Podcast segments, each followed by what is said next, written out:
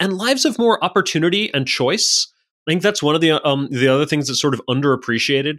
Um, your choice of job, um, you know, a couple hundred years ago, literally half the workforce had to be farmers just to feed mm-hmm. the entire population, and most of the rest of the workforce was making basic necessities like clothing.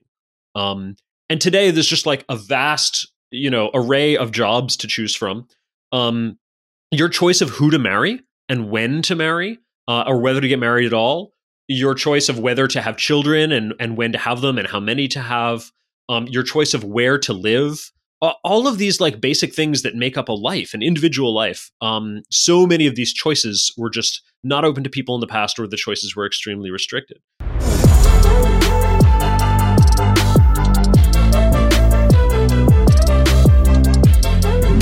Uh, yeah, so I mean, why don't you tell everybody you know who you are and give us a little bit of your background and history, and then then we'll talk plenty about what you're working on now. Yeah, sure. So hey, my name is Jason Crawford, um, and I run um, a a blog which has now become a nonprofit organization called The Roots of Progress, um, all about the the history of technology and the philosophy of progress. Um, and yeah, I used to be in tech myself. So I spent almost 20 years um, in the sort of Silicon Valley tech world. My background's in computer science. I was a software engineer, um, an engineering manager, and a tech startup founder. Uh, co founded a couple of tech startups and then um, started working on this blog as like a side project. It was a hobby um, and got totally obsessed with it and ended up deciding that there was nothing I'd rather do more than work on the blog full time. So now here I am. That's really cool. I remember, I think when we first met, um, I believe I was trying to recruit you, as I am always trying to recruit people uh, to come work at Lambda School. Yes, and you were kind of you very like, nearly did. You were good. and this was like a this was a twinkle in your eye, right? You, I think you'd had the idea and you were interested in it, but there was not like there wasn't a super. I mean, there's not a super clear path for making that a full time thing. Nope. And you're just like, there was just something like eating at you that it felt like you had to you had to get out. What what was that? How would you describe why you felt? And I remember when I met you, I was like, I absolutely want you to work at Lambda School, but man, when you when you talk about root, what is now Roots of Progress, I don't even know if it was called that then. Um, there's just like the passion is so clear. Like I, I may have said, which is something a founder should never do. Like maybe you should go do that um, instead um, obviously would prefer for you to come work for us. But what what is it that got you so fired up? Yeah. Um. So yeah. So like for context, at that time it was just a blog, and it was a blog I'd been doing in my spare time, totally as a hobby. Um. It was the Roots of Progress. Like that was the name I chose for it in the beginning of 2017. Um. And I'd been writing it for a while. At first, I I literally didn't care who read it. I figured it would just be a few of my friends, and that was cool. I set it up with a Twitter account and a mailing list and you know some basic trappings of like this is a blog that you can follow. But I was also um you know, I said, look, I'm not gonna I'm not gonna stress over like promoting this or anything. Um but then one day uh one of my posts just sort of took off and went viral. It hit number one on Hacker News. It got retweeted a bunch. Um, and this was the post about the history of the bicycle. Uh, and mm. why was the bicycle not invented until like the late 1800s when on the face of it you might not obviously see any reason why we couldn't have had bicycles in like the roman empire or something and uh, this was this was originally just something I, I, I just posed this question on twitter and like a bunch of people responded and it got so interesting that i decided to write it up like do my like to actually go research it and write it up as a what, blog what, what even gave you that question how did that you know so uh, were you so, riding you a bicycle just, and like okay why? so the the the impetus for this whole thing was I really wanted to understand the story of human progress. It started out as maybe I just want to understand the Industrial Revolution, but then I sort of very quickly broadened it to like, no, this is about the story of human progress. How did I get obsessed with that? Well, um, a big part of it is just noticing how much this sort of thing underlies people's views about the world, their views about society and politics. Um, you know, eh, I, I realized at one point that like when people are talking about political issues, um, often they can't agree on solutions because they don't even agree on what the problems are. So, mm-hmm. like, you know, um, on one side, you might have someone who thinks that like um, global warming is the most um, important issue, climate change, and like that is the thing that's going to kill us all if we don't put all our energy and resources on it. And then on the other side, you might have somebody who comes in and says like, no, that that that climate change stuff is totally overhyped. Um, but what you're not paying attention to is like the national debt. It's the 20, 30 trillion dollars in national debt. That's the ticking time bomb that nobody is going to, right? And then like a third person might walk into the room and be like, "No, both of you are wrong. It's uh, it's racial injustice, and um, you know, is is the thing that is eating away at our society." And so like they're never going to agree on what we should do as a society at any sort of political level because they don't. Each one actually dismisses the like the problems of the other ones, let alone the solutions. So I started thinking about, well, what problems do I care about, and what kind of informs my worldview? And I realized that like a basic fact of history that informs my worldview that I think is super important is just the is the fact of human progress is the fact that our living hmm. standards, the way we live, is just completely transformed over the last couple of hundred years. Um, and and life used to be pretty crappy, frankly, and uh, none of us really want to go back and live in that world. Um, but it was like that for thousands of years, tens of thousands of years. Uh, and then you know suddenly, kind of in the last couple hundred years, things got a whole lot better. And like that is that is possibly the most amazing fact in all of human history. And uh, I think it deeply affects my worldview because when I think about what kind of society I want to live in, like the first thing I think about is, well, what kind of society makes that possible? And how hmm, do we what keep that, that going? Let's do more of that. Yeah, let's yeah. do more of that, right? Like we should be like I mean, I think if you care about human life and well-being and happiness and sort of people flourishing and, and thriving, then you should really, you know, you should look at history and be like, yeah, what, how, how did we get all those vaccines in the last 120 years? And how did we and how did we get antibiotics and clean water? And how did we get like abundant food and end famine um, in most parts of the world? And and how is it that everybody now you know sleeps on like um, a spring mattress or a foam mattress instead of literally a bed of straw that you would like like get fresh straw for your bed every night and then in the morning like take the straw from the bed and put it into the fireplace because that's what you were burning for fuel. And that was mm-hmm. in good times by the way and in bad times you'd be like pulling down straw from the roof um you know to like make your bedding or whatever.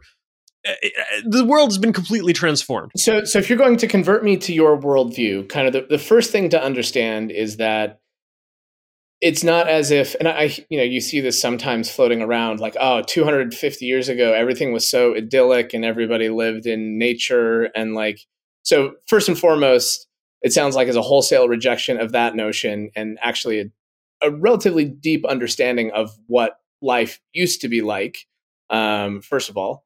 Um, and then and then you, you talk about I mean, you know, fast forward to today, and certainly there are no shortage of problems today, but you would argue far, far better than it was. I mean, certainly a thousand years ago, certainly 200 years ago.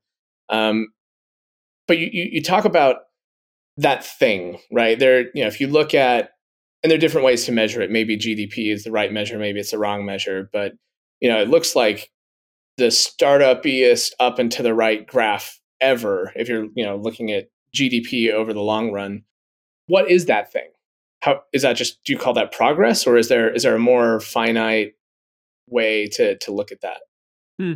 Yeah, I mean, so progress I think there are different there are different types of progress. I think in the very broadest sense of progress, you want to think you want to define it sort of in, in humanistic terms. Progress mm-hmm. is whatever allows people to have better lives, longer, happier, healthier, you know, lives, um, and lives of more opportunity and choice. I think that's one of the um, the other things that's sort of underappreciated. Um, your choice of job, um, you know, a couple hundred years ago, literally half the workforce had to be farmers just to feed mm-hmm. the entire population, and most of the rest of the workforce was making basic necessities like clothing. Um, and today, there's just like a vast, you know, array of jobs to choose from. Um, your choice of who to marry and when to marry, uh, or whether to get married at all, your choice of whether to have children and, and when to have them and how many to have, um, your choice of where to live, all of these like basic things that make up a life, an individual life. Um, so many of these choices were just not open to people in the past, or the choices were extremely restricted. Um, uh, and not to mention, you know, even on the on the level of sort of our intellectual and spiritual life, you know, you have access today. Anybody with an internet connection, which is what the majority of, of adults on the planet, uh, now have access to essentially the entirety of the world's knowledge, art, philosophy, and culture um, instantly, pretty much, you know, at a, at a, at a glance. Um, and so all of those things are just uh, are, are, just different ways in which our lives are better. Um, now, material progress in technology and industry and the economy is, I think, a key part of this overall sort of human progress, closely linked with it, you know, but not exactly identical. And so one of the big questions that people ask, and that I think this um this sort of new discipline, maybe of progress studies, needs to answer, is okay, but you know, it basically like is progress good? Is material progress human progress? Right? Is is mm-hmm. material well um, progress actually good for human well being? Um, and and does it lead to overall you know flourishing? Well, I think there's a there's a broad narrative today that you know kind of we've gone too far. Like it was good, you know, for some people up until the industrial revolution or up until social media or um, you know up until recently. And now we you know we have processed foods and we have suburban sprawl and we have whatever else. Um, so how do you view that? How do you determine when it's good? Or or do you just say you know progress net net is better than whatever trade offs we have to make to get it. So, you know, how do you think about that? Yeah. So I think there's a couple of things. Um, I mean, one thing to acknowledge is that like progress is messy. It's not like a simple, lean, clean, uh, clean, linear story where everything just got better all the time in every dimension for everyone. Um, you know, there were uh, uh there were a lot of things that were better in some really important dimension and had a bad side effect. Um, I don't know. I think about this like medicine, right? You're going to take medicine for a disease. You understand that like sometimes the medicine has side effects. Those side effects might be bad, um, but the question is not just are the side effects bad. Um, you know, if you take if you take chemotherapy uh, for cancer, for instance, it can give you nausea, right? Like you wouldn't just just reject the chemo out of hand because uh, you're like, well, I don't, you know, it gives you nausea. You got to look at well, but is that better than the alternative? The alternative might be dying. Um, mm-hmm. And also, are there ways to mitigate those side effects, right? And so, throughout the course of history, you know, we've um, found new energy sources and set up factories and so forth. And one of the things that led to was pollution. Okay, well, um, are there ways, you know, are there things we can do about the pollution? Turns out, actually, we've done a lot about pollution, and air quality has gotten a lot better, and so forth, right? Um, similar thing with cities. So, uh, uh, in the 19th century, when people were moving more and more, you know, leaving the countryside and moving to the cities, they were doing that for a good reason, for opportunity, um, for for jobs, for you know, being just around other people. Um, there were lots of good reasons to move to cities, but um, the cities were getting crowded and filthy, and they had much higher rates of disease. You're actually much more likely to die um, from a, from a disease that you caught in a city in the mid 19th century than if you were in the country. Uh, but eventually, we solved that too. We we had the germ theory, uh, which which was developed in the late uh, 19th century. We um, we put down you know clean water infrastructure, uh, started having better food handling processes, pasteurized our milk, um, vaccines, antibiotics, etc. And so now um, you know both the city and the country have uh, today have you know much better um, rates of uh, of infectious disease, much much much lower, and much much lower mortality from disease, um, you know, than anybody did in the past. So we we we created an opportunity with cities that caused a problem with disease and then later we solved the disease problem as well. So progress creates lots of problems but the solution to those problems is usually just more progress. Hmm. that's interesting. So i mean if you are going to so if you looked at a newspaper in I, don't know what time frame you're thinking, maybe that's the late 1800s, would they say, "Oh, there's a giant disease problem in cities, and you know our cities are fundamentally unsustainable. Maybe we need to go back to the countryside." Um, and then somebody found a way to innovate their way out of it, right? And I don't know what you know what what time frame that is. I'm not enough of a student of history to know. But yeah. do you see, you know, if if you look at, for example, you know global warming as an example. There is a there is a narrative where you know it's all just going to get worse and worse until we all fry and it's just a matter of how long that will take. You know, i'm not a big investor in anything carbon related but you could have carbon capture or you know mitigate with carbon credits or you know that kind of thing. Um, do you think that even that like level of problem is something that we can just innovate our way out of or is that a is that far too optimistic of a view and just not being unwilling to look at our you know human scale problems um Yeah, I mean, when you say we quote we can just innovate our way out of things, that sounds a little flippant, like it's not going to be a problem. It'll be easy. Don't worry about it. And I sure. think that's probably a wrong view to take. Um, but if you maybe if you just if you drop the just and you say we can innovate our way out of problems, then yes, I absolutely believe that we can. Um, I wrote so I think a, a good historical um, sort of uh, reference point for this, and I like historical um, reference points because you can you know how they turned out, so you can sort of mm-hmm. look back on them and you have all the benefit of hindsight. Um, but one that I wrote about for the MIT Technology Review um, was the case of uh, a scientist named William Crookes and his warnings about what he called the wheat problem, which was basically the world was running out of fertilizer at the end of the 1800s. Um, the so the population of the world was was growing, agriculture was expanding. Um, uh, in the United States, they were expanding onto more and more uh, fertile farmland throughout the country, and uh, people were using a lot more fertilizers. And one of the places they were getting this from was they had discovered uh, sources of fertilizer, including. Um, okay, this is a little hilarious. There are these islands off uh, the coast of Peru in South America where it it almost never rained, and they had accumulated untold centuries or millennia of seagull droppings. Mm. And this like seagull guano was some of the most powerful natural fertilizer known to humanity at this point.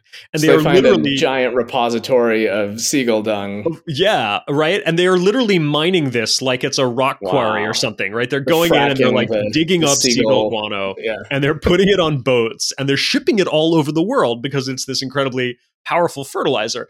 Anyway, they were blasting through the reserves of that very quickly, and they basically used it all up within decades.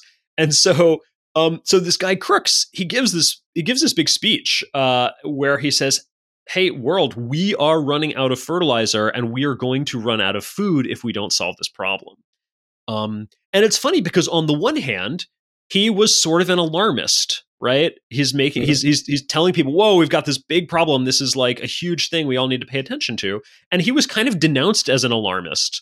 Um, and there were people who wrote rebuttals uh, of, all, of all sorts, and um, even this one guy who was like, "Yeah, you just you know, ever since Thomas Malthus, we've had like so many discussions about this kind of thing because it turned out there was another guy at the time. Every 20 years, there's another one of you cranks that says we're going to run out of X and that'll be yeah, right. And- it turns out at around the time there was a guy uh, calling peak coal. Um, who, mm-hmm. who thought that was afraid that Britain was going to run out of coal and that would be like the end of of Britain's you know dominance in the world. Um, there were other people warning about uh, running out of precious metals like gold and silver and so forth. And so here comes this guy who says we're going to run out of fertilizer. But the other interesting thing about the way Crookes framed the problem was in the very speech where he warned about this problem, he also talked about what the solutions could be. And he was hmm. basically calling to the chemists of the world to step forward and find a way to create synthetic fertilizer. Um, and he even talked about a potential way that this could happen um, using the nitrogen in the atmosphere as the as the basis for the fertilizer, and he kind of went into some of the details of how it could happen. So he was fairly optimistic that like a solution would be found, but he also wanted to make it really clear that if we if we just sat on our butts, we're facing a dire problem here. Yeah, it's an interesting framing, and I, I think you know you, you can look at the problems of today and how many how many of us are alarmist and offering potential solutions, right? Versus just oh my gosh, and the the thing that I've found is interesting in, in reading Roots of Progress is there's so many times when honestly it feels like okay, this is it. Like we've reached the peak, you know, we've maximized all the progress that there is to have been maximized and like this is the thing that like we won't be able to solve in the long run. And then eventually and sometimes in unintuitive ways, uh, you know, people find a way to to solve it. And you know, it feels like you know at certain times today we're not quite as optimistic. Where there there is well, in some things there is all the alarmism and none of the optimism. and some things there are there's all the optimism and none of the alarmism. And you kind of have to have both to some extent, right? Like uh, this gentleman, Crookes was his name. Yeah, he wasn't he wasn't wrong, right? Like you can be alarmist and right, and you could probably make an argument that given the data that you know the Malthusian folks had, like they were right. They just fundamental assumptions shift under your feet. And if maybe Malthusian is the wrong analogy, but Um, no, I mean that is a funny thing about Malthus that he wrote at this time where he was like what he wrote was he wrote right at the time when what he wrote was true for almost all of history and right at the time when it was about to stop being true. So it was like a very good retrospective, but then as a guide to the future turned out to be in a you know in a certain way completely wrong. Um, so in that in that article um, uh, in MIT Tech Review, I sort of distinguished between two kind of wrong approaches. One is the sort of blind optimism, which is which I call complacency, where you're just like, nah, there's mm-hmm. not even a problem. And then the other is blind pessimism, which I call defeatism, where you mm-hmm. just where you can't even see the potential for solutions. And both of those are mistakes. And so the the, the alternative, um, I, I just call it solutionism, right? Where we acknowledge the reality of problems, but we're also uh, committed to you know doing everything we can to find solutions. Um, and you've written about a few of these that I find absolutely fascinating. Um, let's, uh, let's one was was it a wheat thrasher that we talked about? What was the uh, the, yeah, take the, us through so that I, a little bit. Yeah, I wrote something about the history of the threshing machine, which seems a little obscure, but it turns out to have, I think, some really interesting, um, sort of broader lessons about like the importance of infrastructure, especially manufacturing infrastructure. Um, okay, so so really briefly, like threshing is a stage in the in the the the harvesting and processing of wheat um, when you cut down wheat, you get uh, these grains that are in these really hard. Uh, they got this really hard casing around it, and you have to get the seed, which is the part that you eat, out of the hard casing that is indigestible. Um, so historically, this was done by literally you would just pile the grain like on the floor and you would beat it with a stick. Um, or you would even uh, literally like get animals to walk over it or to drag a big heavy board over it. Um, however you did it, it was like this violent process. You gotta, you have to. I mean, the word threshing and the word thrashing used to be like synonyms basically, and so like like mm. think about giving somebody a thrashing, right? That's that's what you're doing to the wheat. Um, Got it. So for a long time, you know, people thought, well, okay, can we maybe have a machine do this? And they had a machine to do the next step, which was milling, right? So when you when you want to grind the seed into flour, there were um, there were grain mills for that since I don't know the Roman Empire. I, be- I believe that's a relatively simple problem. Just it's a pretty simple it, problem. Smash it really hard versus yeah, exactly. Right, you just get a huge stone and then another huge stone, and you kind of and you just put the grain in between them and you turn it around, and then the the, the grain gets ground up. Um, and so it, it wasn't it wasn't like a crazy idea that you could have a threshing mill as well as a grinding mill. Um, and so people tried to create these things, but for a long time, and, and throughout the 1700s, there are all these sort of attempts at people doing it, and people even patent machines, and basically none of them work. Um, and so, even though people are talking about this since even the 1600s and definitely through the 1700s, you don't really get adoption until the very end of the 1700s in like Scotland and um, and the early 1800s in the U.S. And so I dug into okay, why is it? When you read about the trials of some of these early machines, basically the machines just broke. Like they just didn't work mm. reliably at all. Um, sometimes it was reported that the machine would like tear itself to pieces if something just got a little bit out of whack. Um, part of the way these machines are working is maybe they've got like um, pairs of teeth or pegs or whatever that are sort of like going like right past each other to try to to try to because you got to what you got to do is sort of like rub the the um the the casing off of the grain, right? Sure. Um, so you don't want to get it so so so close that it smashes the grain, but you got to get it just in there so it's kind of the, this hard casing is sort of rubbed off of the grain. Um, and so one thing that would happen is if the machine got just like a little bit out of alignment, well, those teeth could like run into each other, and now the machine is like damaging itself. Yeah. Um, and then even if that didn't happen, the machine could damage the grain as well. So um, basically, it took like a really good engineer to even construct one of these machines and like tune it to the right tolerances so that it could um, so that it could succeed. Um, and what you find so the so the interesting thing that I found was like okay if you invented a threshing machine today what would you do? Well you'd set up a factory to sell it and you'd like take orders uh, from across the country around the world and you'd like ship things to people and you'd make them in your factory and so forth. Well that's not how stuff was even made in those days. Um, in those days, farm equipment was typically made by like the local village blacksmith or carpenter or whatever. And there just weren't like national markets for these things. So when you even look at the advertisements um, that these inventors put out, when somebody said, I've invented a threshing mill, he didn't say, and you can buy it from me. Write to me at this address. What he said was, I will sell you the plans, and then you can take it to your local carpenter, and like he'll make it for you. um, hmm. But it just didn't work because these machines needed to be made to like really fine tolerances, are like finer than what like a random blacksmith or carpenter could do. And so um, it was really uh, the sort of revolution that happened around the end of the 1700s and, and into the 1800s was in manufacturing technology, and especially in a new class of machines uh, called, or a new class of tools called machine tools that were um, things like drill bits and um, sort of uh, machines for grinding away and and um, you know milling and otherwise shaping parts that were specifically designed to be high precision, so that any workman could, without too much trouble, make um, a very finely tuned part. Um, overall, the history of precision is like fascinating and super underrated. Um, I think in, in kind huh. of the history of technology, it's one of these things that's just invisible to us today and easy to overlook. Um, but um, yeah, so the threshing machine couldn't really take off until basically manufacturing improved. And in fact, into the 1820s and 30s, you see that um, some inventors are actually contracting with like an engine manufacturing company uh, to to make their threshing machine. And now they're saying so later on they're saying, yeah, if you want one of my machines, write to this engine manufacturing company. They have a license on my patent and they can make it for you. So it just really speaks to like the importance of manufacturing infrastructure to be able to even give us, you know, the you know the kind of machines that now are all around us and that you know we use every day. But there was a time when like it was almost impossible for these things to have a market because there just wasn't the infrastructure of like the people and the factories and the tools that could even create this kind of stuff.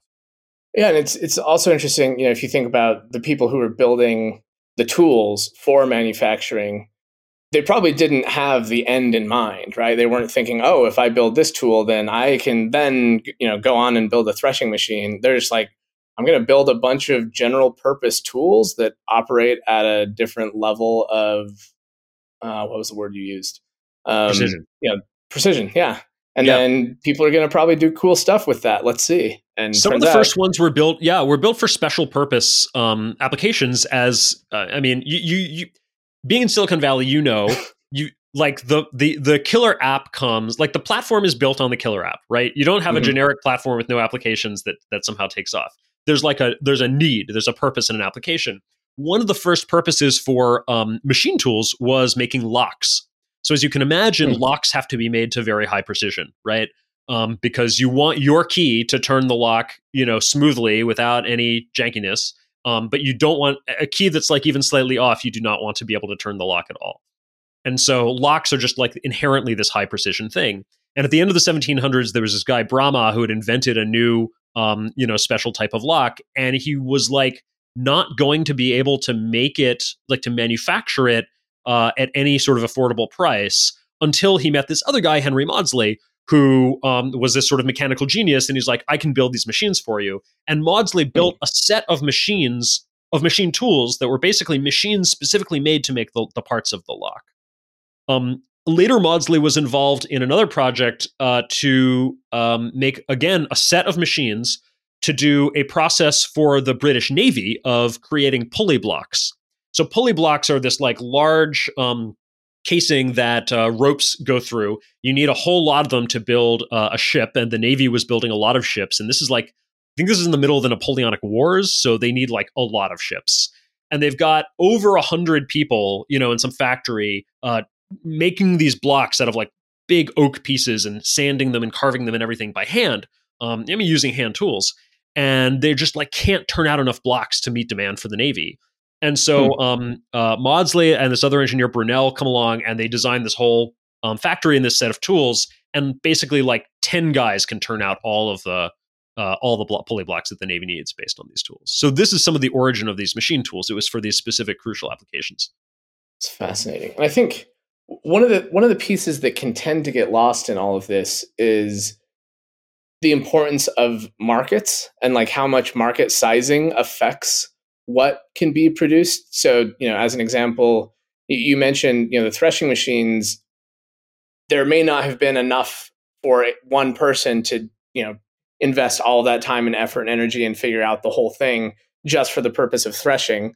Um, but once you have, you know, one guy building a general purpose tool for one thing, and you know you're 80% of the way there and somebody can take that and adapt it and then there's a threshing machine like the unlikelihood of somebody going from 0 to 1 with all of those things you know but being able to take other innovations and stack them on top of each other and build things that wouldn't otherwise make sense is you know extremely underrated you know when Yeah, i totally. I, I mean, spent a few years in the Soviet Union, and you go to the former Soviet Union, and you go to factories there, and everything was single purpose built. Right, the Hmm.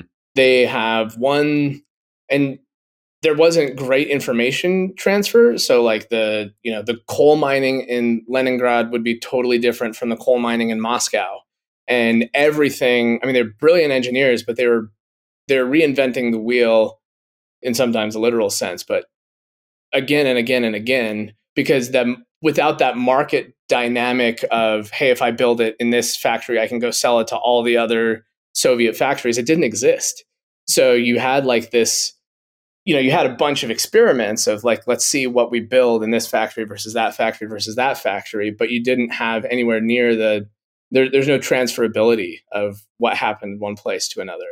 And i think that can get that's fascinating you know in this story because it's not it's not a single guy who sat down and you know soup to nuts built the entire thing. It's a bunch of different people building different things and stacking them on top of each other until you get to you know the, the end utility. And manufacturing operates like that frequently like that's often how manufacturing goes That's a fascinating story about the Soviet Union. I had not heard that, and it's particularly interesting because like one of the communist criticisms of capitalism was that it would be inefficient because of duplication and not enough like standardization and systemization, right? And Mhm. you're you're saying that actually maybe under the hood there was maybe less standardization. Well, I think, yeah, I mean, so there there's truth to that, right? Because you only do things once, but then you know, in capitalism, there is less standardization, but there's more experimentation, but in a different way. Like, and I, you know, to, to some extent, the the notion that the Soviet Union was totally standardized is cute in theory, but when you know when it when it gets to practice, it's actually really hard to standardize everything all the time and at the end of the day you might have somebody in you know one factory making a different decision from somebody in another factory and you know having run a school that we tried to run very centralized for a very long time like just the process of passing that information from different places to keep everything in lockstep is is difficult and i think you know the and I think about it through the the company culture lens, right? You have some of the companies that have grown the most successfully from a Silicon Valley standpoint. You know, I, I look at the the Amazons and the Ubers of the world, and Amazon at one point had very explicitly a goal to not centralize, to not um, standardize, because it, it just it can be so inefficient to try to do that that you know if every if we end up with 10 things that are slightly different well at least you know we everybody's going instead of trying to spend all their time organizing and that's with code which i would argue is much easier to do than most manufacturing would be you're just you know, you're all operating off the same github but The yeah. super counterintuitive thing that Bezos said at some point was like, I don't want to find out ways for our teams to communicate more. We should be finding out ways that they need to communicate less. yeah Um, if people are talking to each other it's a fail case that's wild i would have Yes. I mean, it makes sense because, and I, that is a pattern I've seen in many Silicon Valley companies. The, the notion of, you know, the code does the talking, or, um, you know, the the product is how we communicate with each other is very powerful. Um, but yeah, very counterintuitive and not what you would learn in most management theory classes.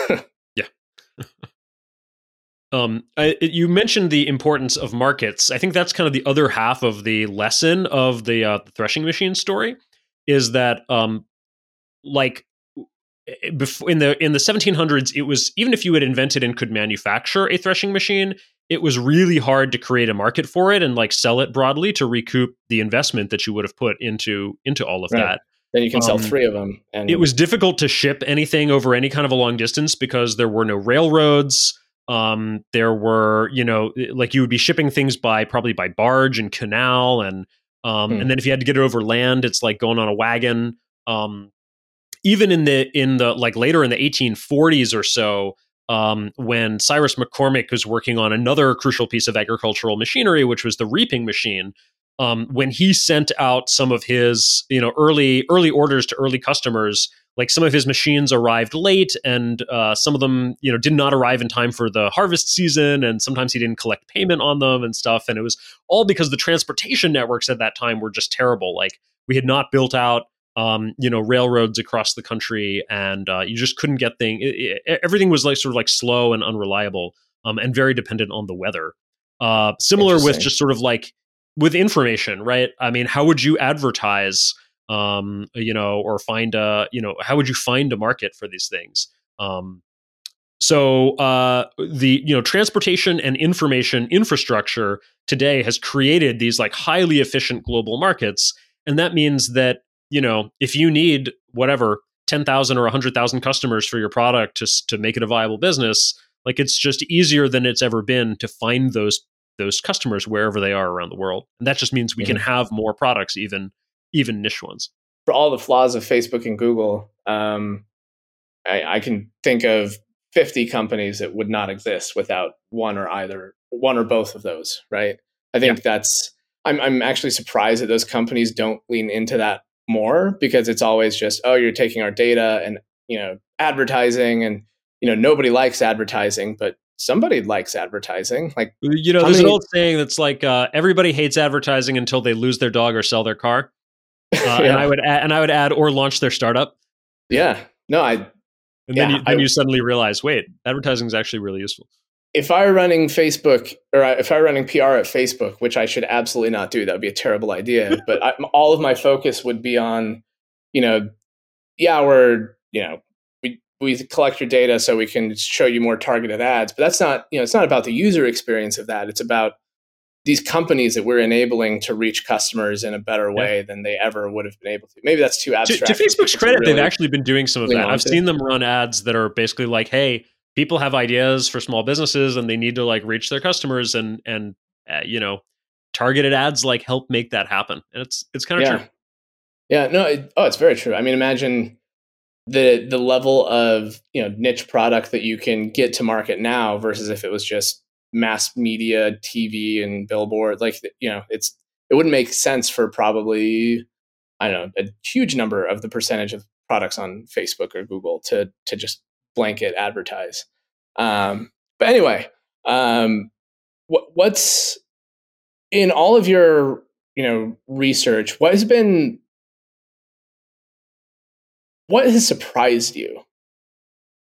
Yeah, um, certainly been you know some some things I didn't expect were just um, some of these some of these things that are kind of invisible and hidden um, the precision thing is is one of them. Precision has enabled a lot of stuff, not just machines that work better, but like um, one of the things precision enabled was interchangeable parts.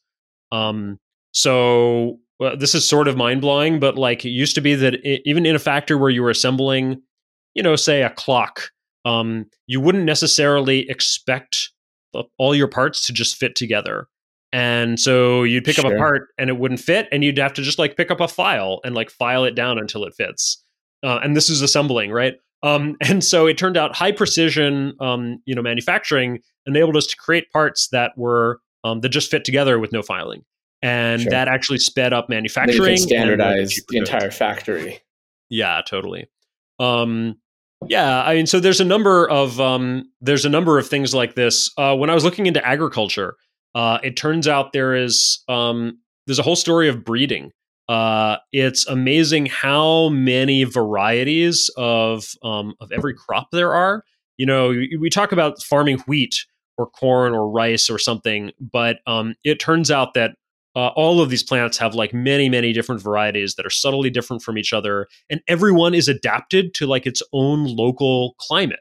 Um, every mm-hmm. plant has to be adapted to its latitude. So like how many how much sun do you get on, on different days of the year and how much does that vary uh, its own local temperature uh, is the ground freezing over how much rain does it get um, what's the soil like and so on and so forth And so, um, you know, farmers have always, I mean, throughout all of history, have been just like experimenting with different crops and trying to figure out what grows best where and actually breeding uh, different varieties. But this turned out to be a huge area of experimentation. And um, as agriculture got more scientific and as there was more kind of like deliberate research focus going into it, um, there was uh, there was a lot of effort on breeding um, better and better crops. And that was just you know that was something that was just basically invisible to me, right? I mean, I knew we had machines, yeah. I knew we had fertilizer, but I didn't realize how much breeding mattered.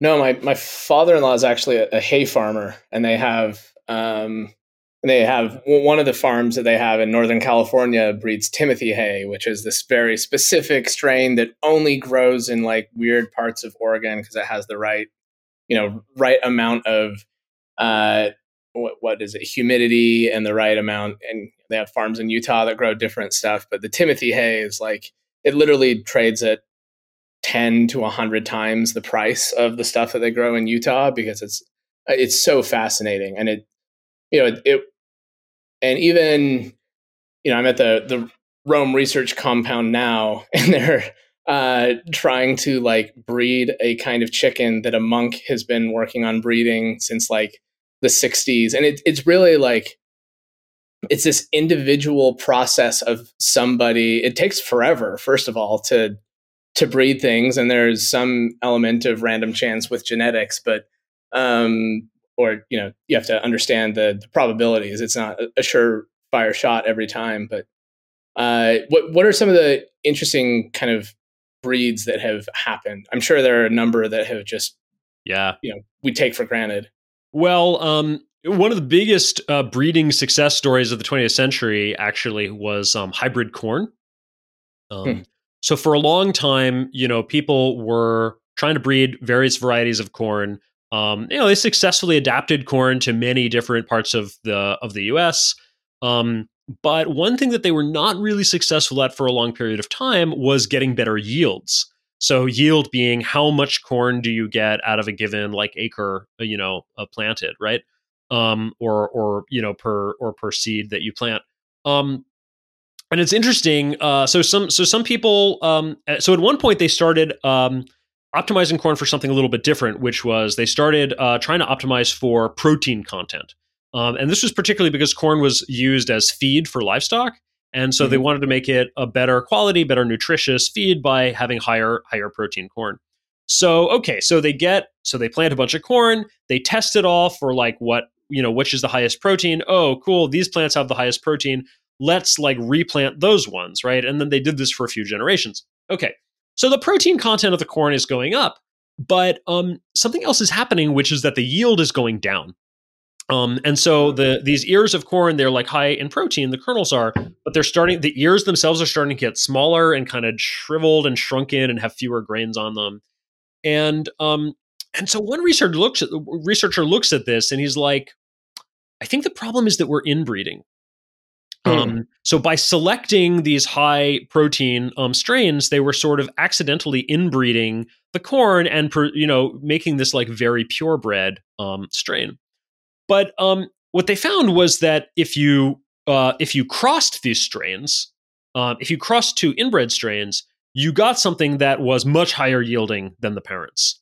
Um, and this had generally been known. It was generally sort of known that like taking um, you know, taking two kind of like different lines and crossing them would, uh, you know, would, would give you a uh, a more vigorous plant. They called it vigor at the time. It's just just like how much does the plant grow. So this phenomenon was called hybrid vigor, um, or technically heterosis. Hmm. And so they're looking at this and like, well, this is really interesting. Um, the thing about corn is, um, like, okay, quick quick primer on plants. So uh, uh, most plants are kind of like um, hermaphrodites. So so plants reproduce sexually in that they have like the equivalent of like egg and sperm. It's pollen is the sperm, right? Um, but most plants produce both. Um, and so it's very possible for plants to fertilize themselves. Um, and uh, some plants like wheat do this very commonly. Corn is um, much more sort of promiscuous. Like the pollen just floats on the wind, and it's very um, easy. Like any ear of corn will sort of tend to just get pollinated by other plants. And so what this means is it's actually very difficult to maintain like a pure strain of corn without very careful selective um, processes.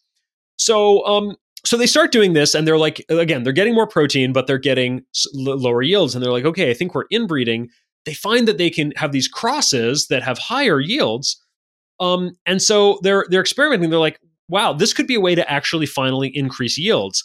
Like like deliberately inbreed for a while to get sort of a pure line so that we know what mm. essentially we know what we're getting right? We don't have like the random the randomness of um, heterozygosity.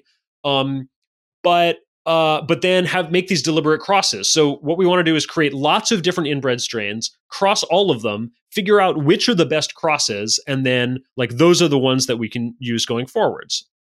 And so like this is a really interesting proposal to like get control over this process that previously was basically just super random um, because of kind of the genetic luck of the draw. The problem was that um, it was so you could make seed that was very high yielding. The problem was it was an expensive process because the parents of this seed were very low yielding. So you do a bunch of work, you get these, hmm. you get a small amount of seed, um, and the, but then that seed is like very productive. And so for a while there was like no way past this problem. It was like it, it, it was like scientifically or theoretically interesting, but it wasn't practically or economically useful. Until finally somebody had what in retrospect seems like a really simple idea what if we cross the crosses? Sure. So he made a double cross. Um, so he took so he took so you start with four inbred strains. You cross A and B and you get a, an AB cross. You cross C and D and you get a CD cross, and then you cross those two. Then and AB and, CD out, cross. Exactly. So it turns out when you do that, you you you once again get something that has like very high um, yields. But since the parents were also high yielding, now you have an economical process and this just like revolutionized um, corn you know seed production. Um, and uh, especially during the drought years the dust bowl the, the 1930s in the us it turns out some of these um, hybrid strains were really outperforming in the drought. Um, and so very quickly uh, you know most corn growing in america converted over to these uh, hybrid corn. What what years was this? Like what give me a time frame yeah, so the initial experimentation was done in like the 1890s through early decades of the 1900s, and then the um, I think the first double crosses were done in maybe the you know around 1920, give or take a few years. Um, and so then kind of the industry developed some in the, in the 20s and, and into the 30s, and by the 40s it was pretty much um, I think it was pretty dominant. Fascinating.